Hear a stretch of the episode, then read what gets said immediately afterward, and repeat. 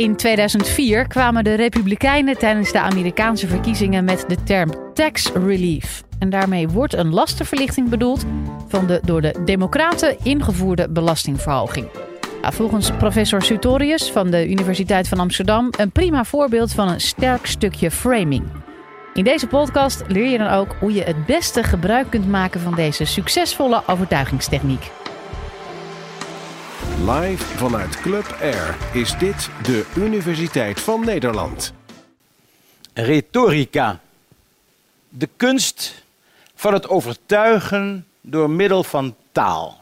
En taal, dames en heren, dat weet u, is een interessant weefsel. Het is een levend weefsel. Het is een weefsel van ons. Met taal met taal communiceren wij. Wanneer u een sms'je stuurt dat u het weekend niet komt, hoewel dat wel afgesproken was, dan kunt u over een sms'je van zes woorden wel een half uur doen. Dat is retorica.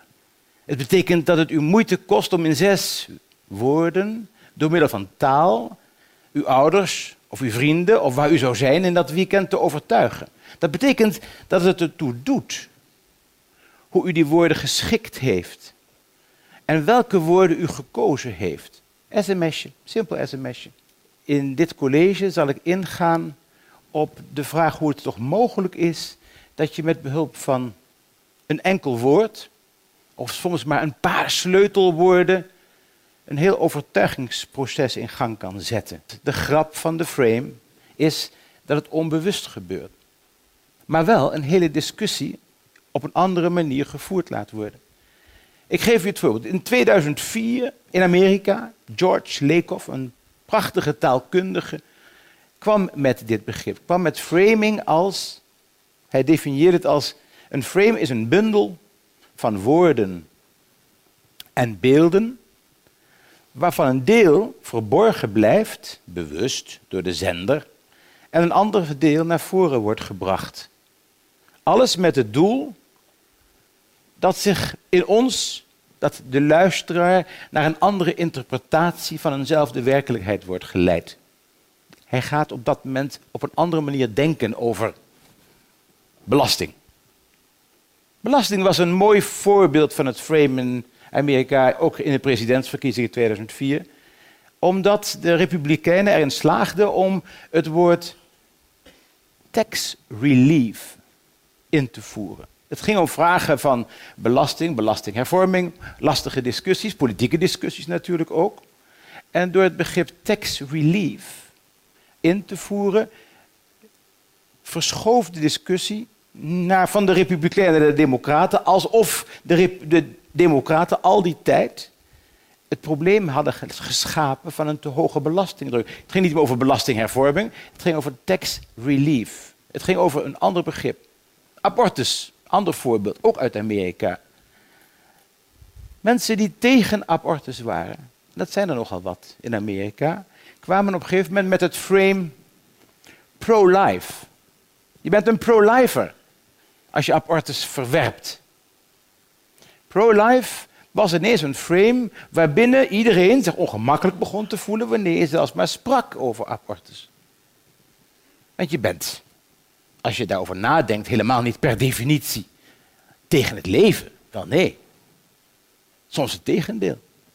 Maar de pro-lifers hebben een hele tijd lang dat frame, de discussie laten beïnvloeden. Het was een goed frame.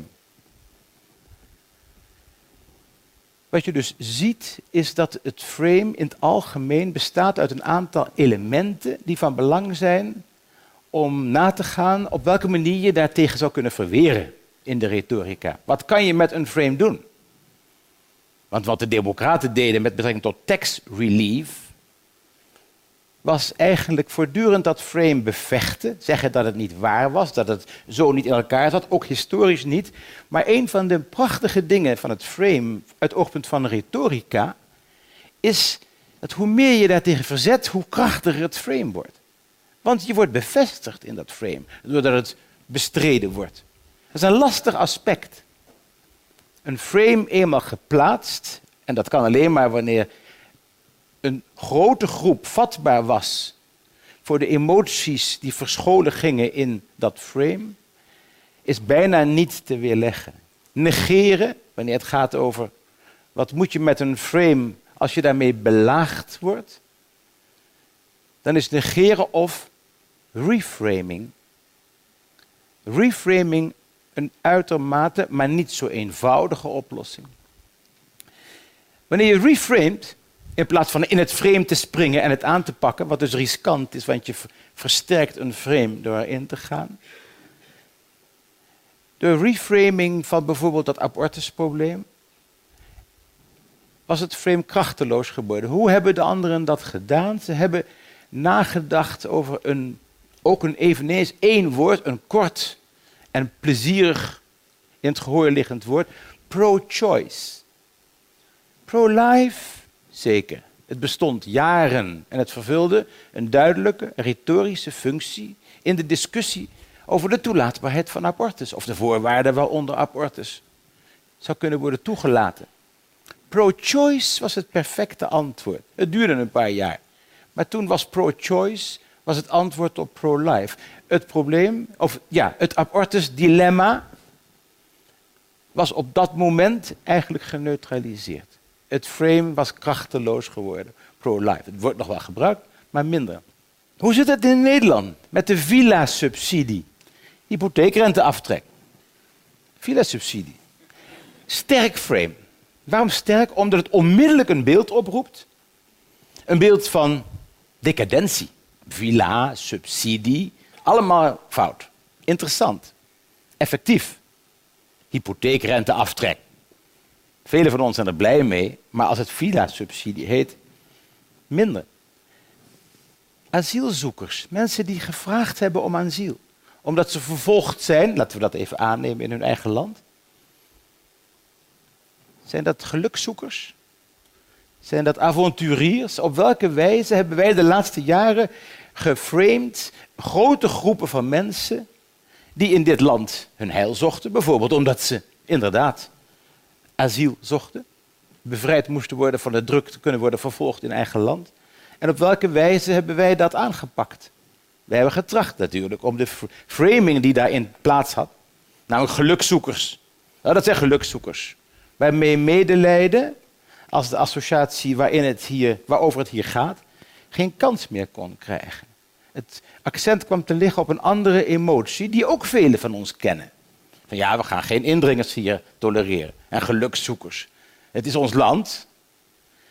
Wat gebeurt met een frame is dat op een emotioneel deel en in een onbewust proces wij worden, er een gedachtenstructuur wordt gebouwd die maakt dat we vervolgens over dat betreffende probleem ietsje anders gaan denken. De camera wordt iets anders gezet, maar het werkt fantastisch. Als het frame klopt, is dit een vorm van manipulatie waar we heel voorzichtig mee moeten zijn. En die we ook moeten kunnen ontmaskeren. Ik zeg mijn studenten altijd, retorica is niet alleen overtuigend leren spreken.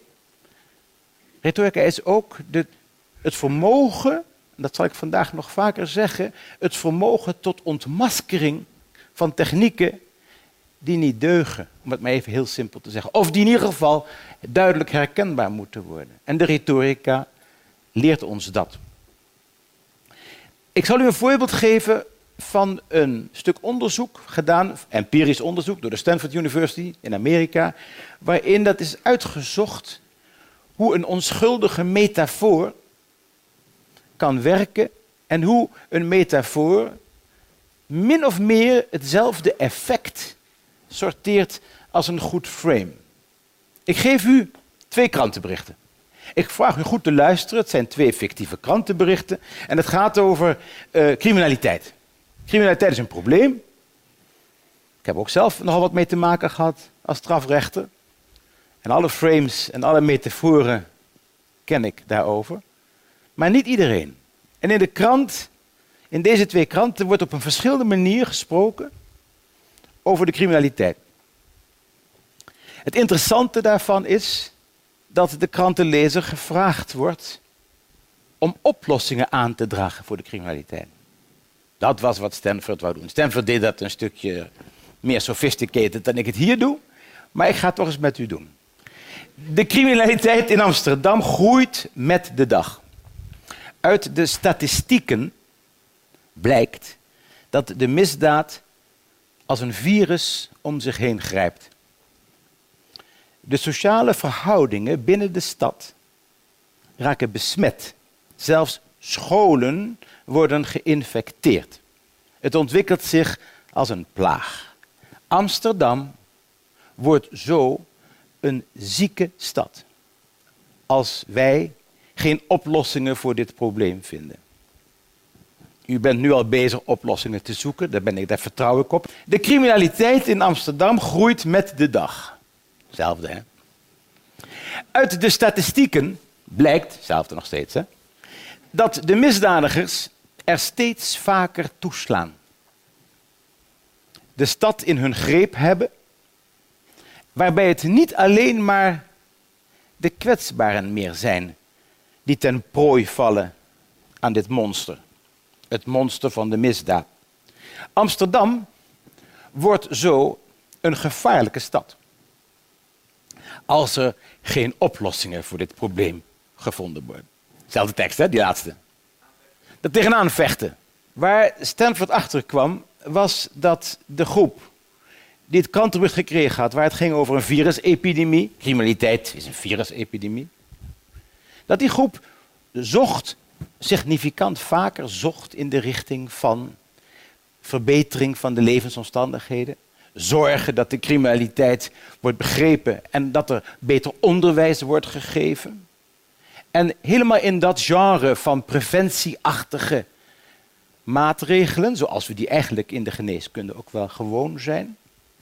En de groep van het monster kwam met zwaardere straffen, kwam met grotere pakkans, kwam met lik op stuk, kwam met een aantal andere lijnen van oplossing, die in die zin werkelijk hoogst relevant waren, dat je significant waren, dat je kon zeggen en kon menen en kon vermoeden, en dat is dan ook later uitgekomen, dat zich in de wijze waarop wij denken over criminaliteit, door de wijze waarop de woordkeuze was gemaakt met betrekking tot het probleem, er iets veranderd was.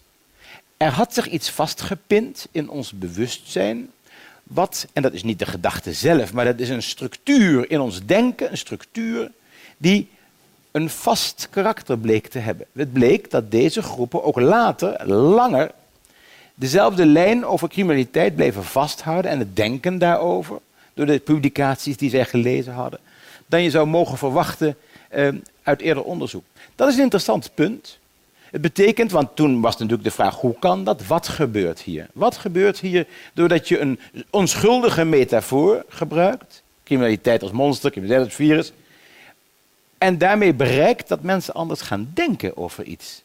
Want dat denken was blijvend veranderd. En het was zo zelfs dat, want ze hebben later nog een uitsplitsing gemaakt van de mensen die meededen, de proefpersonen die aan deze leesexperimenten meededen, dat de republikeinen, die in, de al, in het algemeen een hardliner idee over criminaliteit uiten, dat hun politieke voorkeur er minder toe deed dan de wijze waarop ze geframed waren in dat onderzoek. Ook dat was significant. 20 procent. Dat was een heel interessant iets waaruit heel duidelijk naar voren kwam. En later, en nu wordt er heel veel onderzoek gedaan naar de wijze waarop bij ons, in onze gedachten en in de structuur waarop wij denken over iets, de taal zijn invloed heeft. En of je en op welke manier je daarmee zou kunnen omgaan. Het is duidelijk dat dit een heerlijk veld is voor de retorica of voor de ontmaskering daarvan. Dat zeg ik er steeds maar weer bij. Maar het geeft aan dat zowel framing als inderdaad de metafoor, maar niet alleen, er zijn andere stijlfiguren in de retorica die zich hiervan kunnen bedienen, een verbazend effect hebben op het veranderen van visie, het veranderen van meningen. En dat komt omdat in ons ergens, in de buurt van het hart, in de buurt van onze vooroordelen, in de buurt van onze tradities, door die taal dingen gaan veranderen en blijvend veranderen. De structuur verandert. Wat interessanter is dan dat er een andere mening ontstaat. De structuur waarop wij denken over een frame, of waarop wij denken over een metafoor, is dan veranderd.